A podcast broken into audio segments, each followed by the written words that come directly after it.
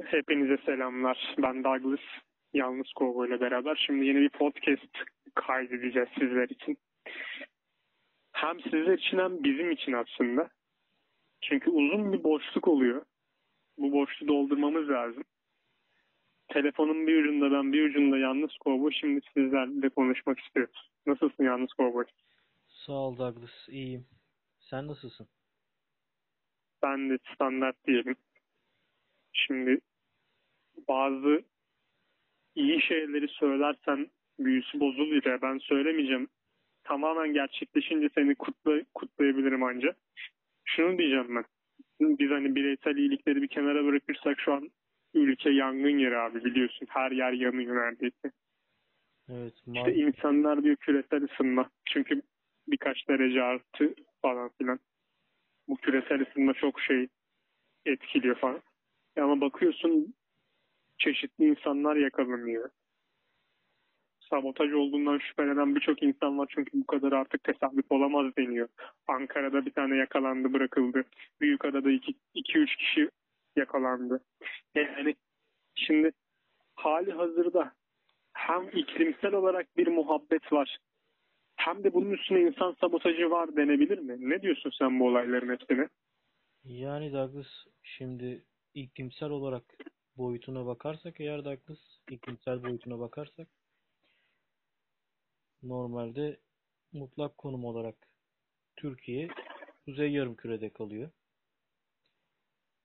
Ve mutlak konumdan ziyade göreceli konumuna bakarsak göreceli konumunda sıcaklıkları belirleyen şey yükselti oluyor genellikle. Bu da Türkiye'nin batısından doğusuna git- gittiği zaman Türkiye'deki yükseltiler artıyor Douglas.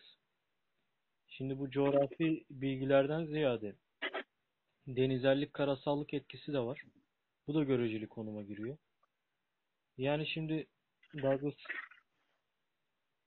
Türkiye'de her bölgenin yani farklı farklı sıcaklık değerlerinin olabileceğini düşünüyorum. Çünkü bu coğrafya derslerinde de bize gösterilen şey bu Douglas. Çünkü bölgelerin yükseltisi, denizellik ve karasallık olaylarına baktığım zaman her bölge farklılık gösteriyor.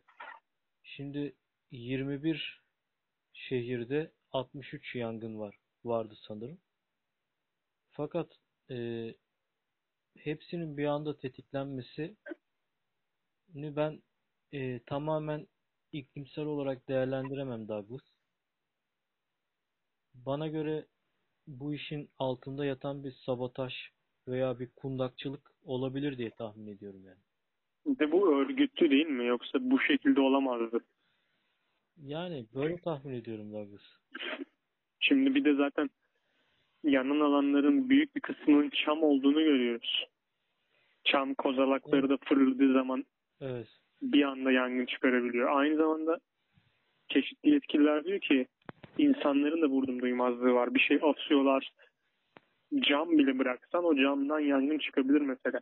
Maalesef Douglas. Şimdi tüm bunlar birleşince Bu olay. bir anda böyle bir etkiye yol açtı. Evet Douglas. Çok ilginç şeyler dönüyor tabii. Evet. İşte en son gün doğmuş belediye başkanı çıkıp şunu diyebiliyor mesela. İlginç bir şekilde. İnsanlarımız diyor evleri yanmayan insanlarımız keşke yansaydı diyecek. Çünkü TOKİ ev yapacak falan. Ya şimdi ben bu belediye başkanına sorarım sen ciddi misin abi? Yani sen bunu hangi kafayla söylüyorsun yani? Yani Douglas bu saçma bence yani çok saçma olmuş bu açıklama. Yerinde bir açıklama olmamış bana göre Douglas. Yani insanların insanlar neden evi yansın veyahut hayvanları telef olsun ister ki yani? Var olan Bir hazır bir kurulu bir düzeni var. Kimse düzenini bozmak istemez. Ayrıyeten buradan e,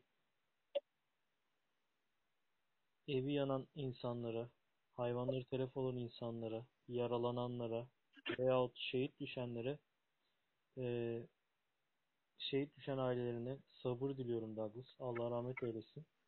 Ee, Bir de bir kredi mevzusu var galiba. evet.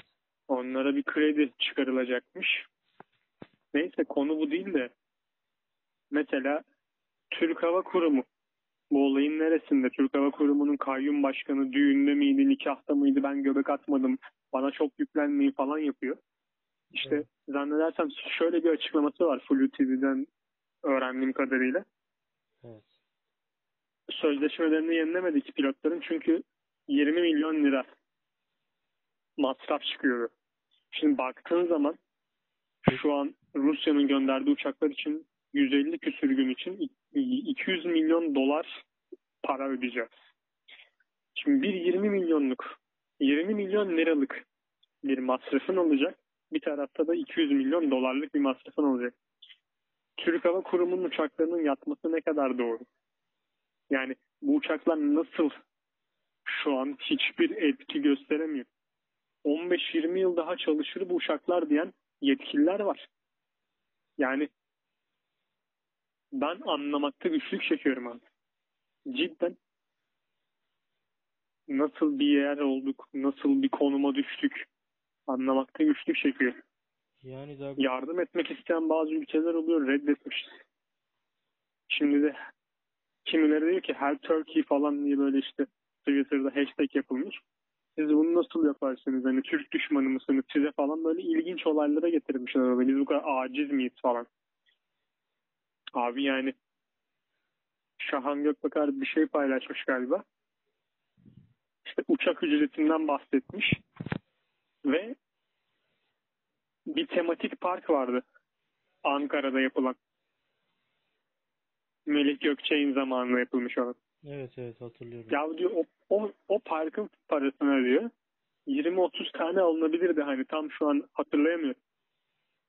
Ya, Yani tüm bunları bir kenara bırakalım.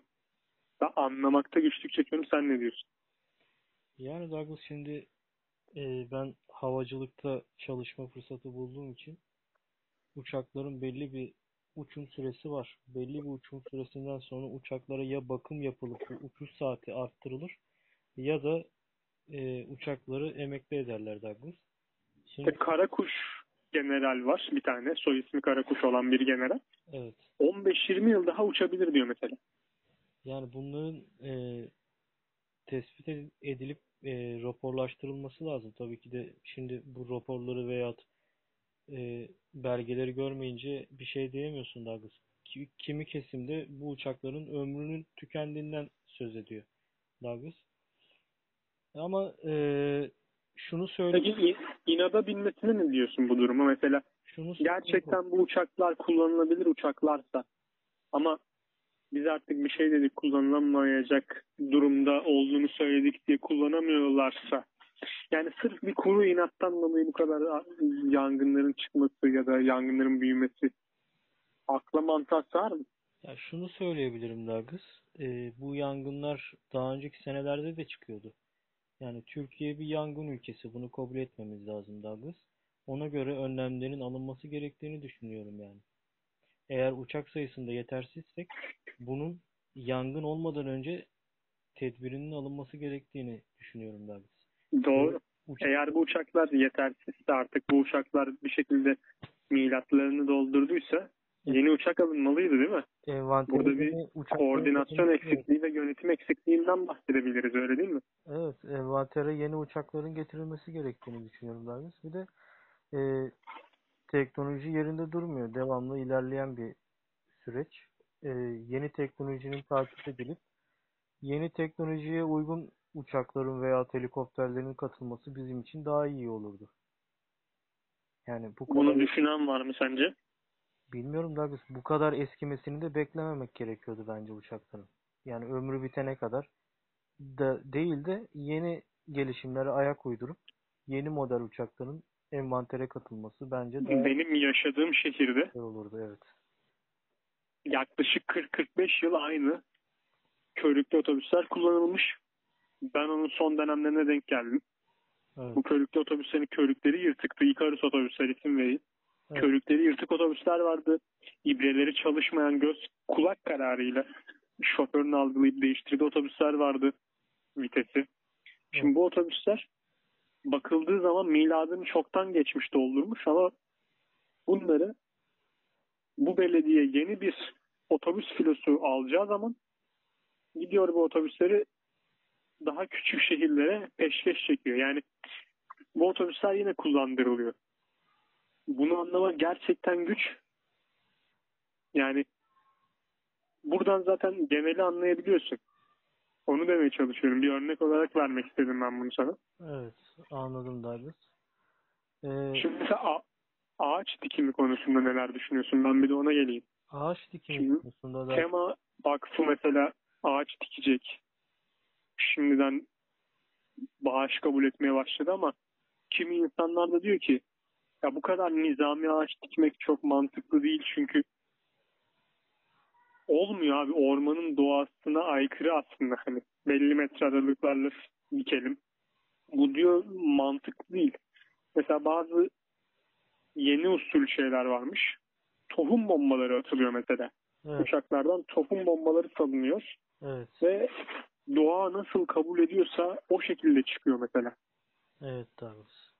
Bence bu daha mantıklı geliyor kulağa. Bilmiyorum sen ne diyorsun? Çünkü Yani Douglas şimdi ağaçtan ziyade yok olan hayvanların da ekolojik dengeye ne nedenli zarar verdiğinden de bahsetmemiz gerekiyor. Peki ağaç bir bütün tabii doğa bir bütün.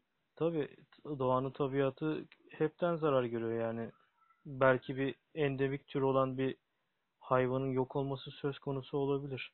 Yani bu hayvan illa bir elle tutulur, gözle tutulur bir şey değil. Böcek de olabilir. Karınca da olabilir. Yani ya da bitki de olabilir. Ya şimdi biz tamam çamı dikiyoruz. Dikiyoruz ama altında yatan hayvanı kaybettik. Anlatabildim mi Douglas? Yani altında yaşayan otu kaybettik. Yani şimdi bu doğanın kendini tekrar yenilemesi tabii ki belli bir süreçten sonra gerçekleşen bir şey. Zaten yanan yerlere de direkt fidan dikimi yapılmıyor Douglas.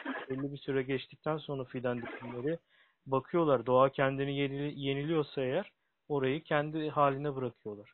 Fakat e, kendini yenilemede yetersiz kalıyorsa takviye olarak ağaç dikimi yapılabilir Douglas. Zaten bağışlanan ağaçların genellikle e, yanan yerlere değil de farklı bölgelere veya yanan yerlerin yakınına e, dikilmek maksatlı ağaçlar dikiliyor. Bence ağaç dikilmesi güzel bir şey. E, ve bu, bu olaylardan ders çıkarmamız gerektiğini düşünüyorum Douglas. E, boşuna kağıt israfından kaçınmalıyız. Yani bunlara dikkat etmemiz lazım. Kağıt, karton kullanımında e, hassasiyetimizi dile getirmemiz gerektiğini düşünüyorum Douglas.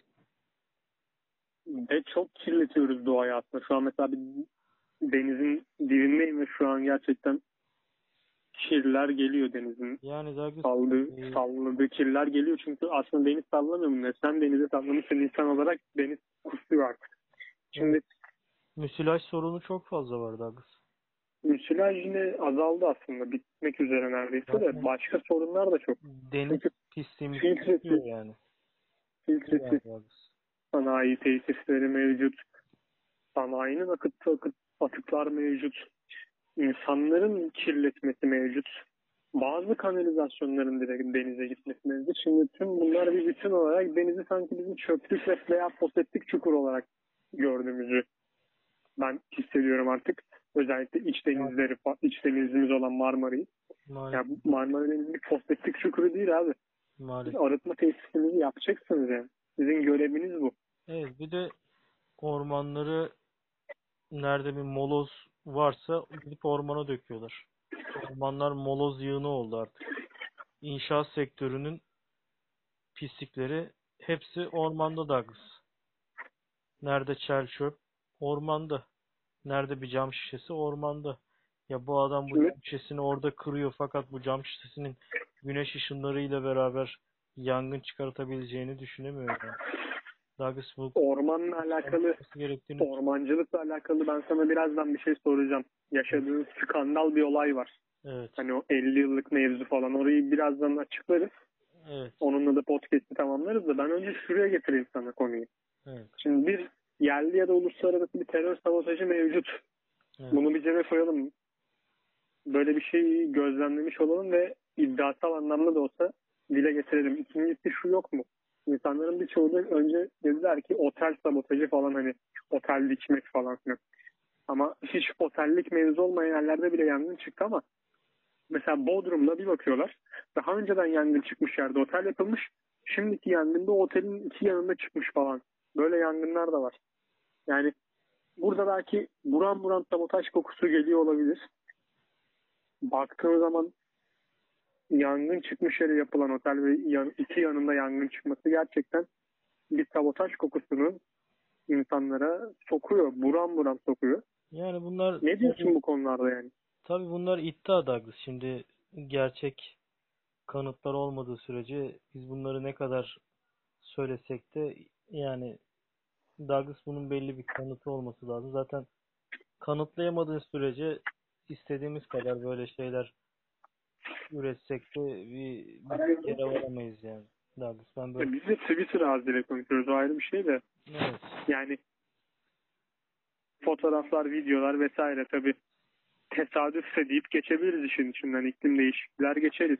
Ya iklim değişikliği Aslında bir yanıyla iklim değişikliği demek işin kolayına geliyor. İşin kolayı gibi geliyor bana daha doğrusu. Çünkü ya Douglas şimdi gerçekten iklim değişikliğiyle yanan yerler de olabilir. Kundaklama sonucu yanan yerler de olabilir. şimdi bu kadar fazla yeri diyorum tamamı mı iklim değişikliği? Ben bunu sorguluyorum.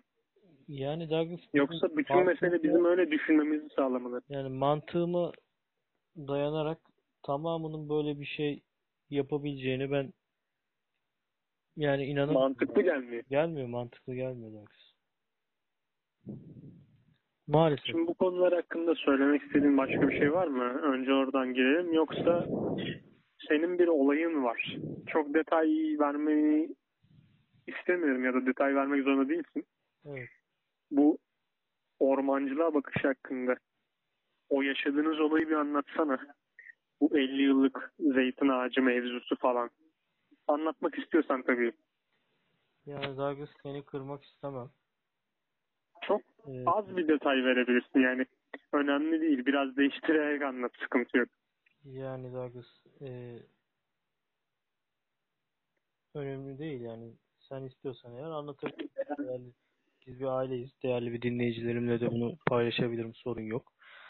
E, tabii bu Akdeniz ikliminde maki olduğu için tabii maki ikliminde yanan ağaçlarda gariklerin oluşmasına sebebiyet veriyor. Bunu da söyleyeyim ayrıyetten. Garik ne?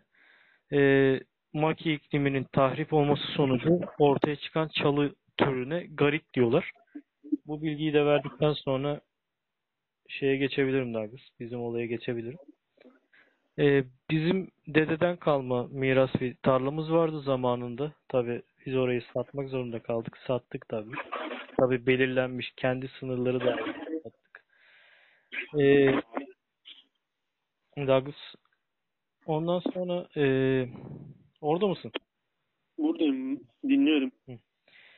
Yani dededen kalma bir zeytin tarlamız vardı. Tabii bu buradaki ağaçlar da 50 yıllık zeytin ağaçlarıydı. Fakat bize miras kaldığı zamanlarda bu arazi 2B arazi olarak geçiyordu. 2B arazi de sonradan tapulaştırılıyor. Douglas mirasçılar arasında bölünmüştü.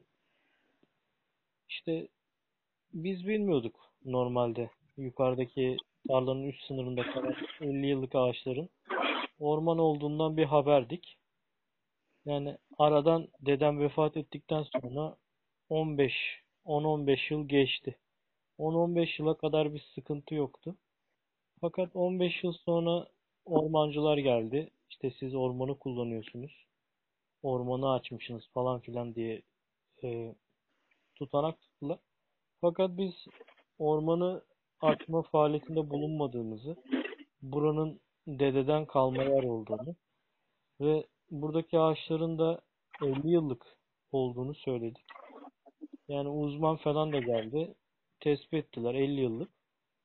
Yani buraya açma cezası demeyelim de kullanma cezası yedik tabii. Böyle bir şey de oldu yani orman ormanları ne kadar koruyan bireyler olsak da yani böyle bir ceza yemiş bulunduk tabii biz. Şimdi bunu ama bilmiyorsun sen tabii. Evet. Böyle bir şey yap Ya olduğundan da haberiniz yok zaten. Evet. Yani 15 yıl neredeydiler onu da bilemiyorum Douglas. Zaten 15 yıl sonra burası da ormanla bir bağ kalmadı. Yani burası bir tarım arazisine dönüşmüş. Anlatabildim mi Douglas? Yani burada bir 50 yıllık bir zeytin ağacı var. E sen bunu açmıyorsun, etmiyorsun. Sadece dibini şey yapıyorsun, kazıyorsun. Üstündeki meyveyi topluyorsun Douglas. Yani bu Douglas. Ama kullanma cezası alıyorsun. Yani bilmiyorum. Bence bu, Burada da bakış açısını görmüş oluyoruz. yani bunların biraz daha estetilmesi bence daha iyi olur. Çünkü bizim gibi mağdur olan çok fazla insan Bakış açısı daha ziyade daha detaylı incelemek gerekiyor aslında. Hani burada gerçekten bir art niyeti var mı? Ya tek düşe yani öncesinde de şey yapmıştık ya da biz eleştirmiştik. Yani Aynen öyle. tek düze bir kalıplaşmış yargılar var ya. Mesela bir arkadaşımızın başından geçmişti hep bu trafikteki olayı yazarken bile. Halbuki olay farklı olmasına rağmen tek düzeye indirmek amaçlı kalıplaşmış cümlelerle beraber bu olayları açıkladıkları için yani hepsini aynı kefeye koyuyorlar. Aslında olaylar farklı farklı ama ne yazık ki kalıplaşmış cümleleri daha fazla kullanıyorlar bu sistemde. Yani bireysel bakmıyorlar bana göre Douglas. Tabii ki de orman açanlara ceza verilmesi gerektiğini düşünüyorum. Bunu da destekliyorum. Ormanlara zarar verenlerin e, ceza almasını gerektiğini düşünüyorum Douglas. Zaten verilmeli. Fakat yani bence bu ormandan ziyade bütün olaylara incelerken yani kalıplaş Aslını aslarını bilmek diye bir şey var ya hani atasözü ya da deyim olarak geçer bu. evet. Bir de senin, Aslını öğrenmek. evet, Değil mi? evet. Senin başından geçen bir olaydan örnek verebilir miyim yoksa deyim miyim Douglas oraya? Nedir? Biraz Yani ucundan pandemi bir kuble. pandemiyle alakalı. Evet. O zaten olayın saçmalık versiyonu yani. Alakasız bir yerdesin. Evet. Manasız bir şekilde. Hiç kimsenin takmadığı zaten bir nokta da hiç kimsenin de olmadığı bir nokta aynı zamanda. Yan taraf park zaten orada hiç kimse takmıyor iken maskeyi senin üstüne gelip böyle bir şey yapmaları da çok ilginç geliyor insana. Yok orada da kalıplaşmış cümlelerle yani sana gelen şeyde de o vardı. Sen Kaldı ki Evet. ben tek başımayken takmıyorum. Orada sanki bir yol soracakmış gibi bir iki insan gördüm. Sivillerdi çünkü. evet. O an çektim zaten maskeyi. Çünkü insanlara yaklaşıyorsan çekeceksin. Yani düz mantık. Bize böyle işletildi çünkü. Bize bir senedir, bir küsür senedir. E çektik yukarı. E gittik bir baktık yiyoruz yani bir şekilde. Ama sonra zaten bu olayın anayasaya aykırı olma durumu da var. Buralara hiç girmeyeceğim şimdi. Evet. Saçma geliyor bana yani. Pandemiyle alakalı herhangi bir ceza saçma geliyor bana. Bu benim kendi kişisel görüşüm. Anladım Douglas. İstersen podcast'i sonlandıralım. Sen burada son olarak dinleyicilere bir şeyler söyle kapatalım sonra. Douglas bence daha duyarlı olalım. Ormanları kirletmeyelim. Ormanlar bizim akciğerlerimizdir diyelim Douglas ve sonlandırıyorum.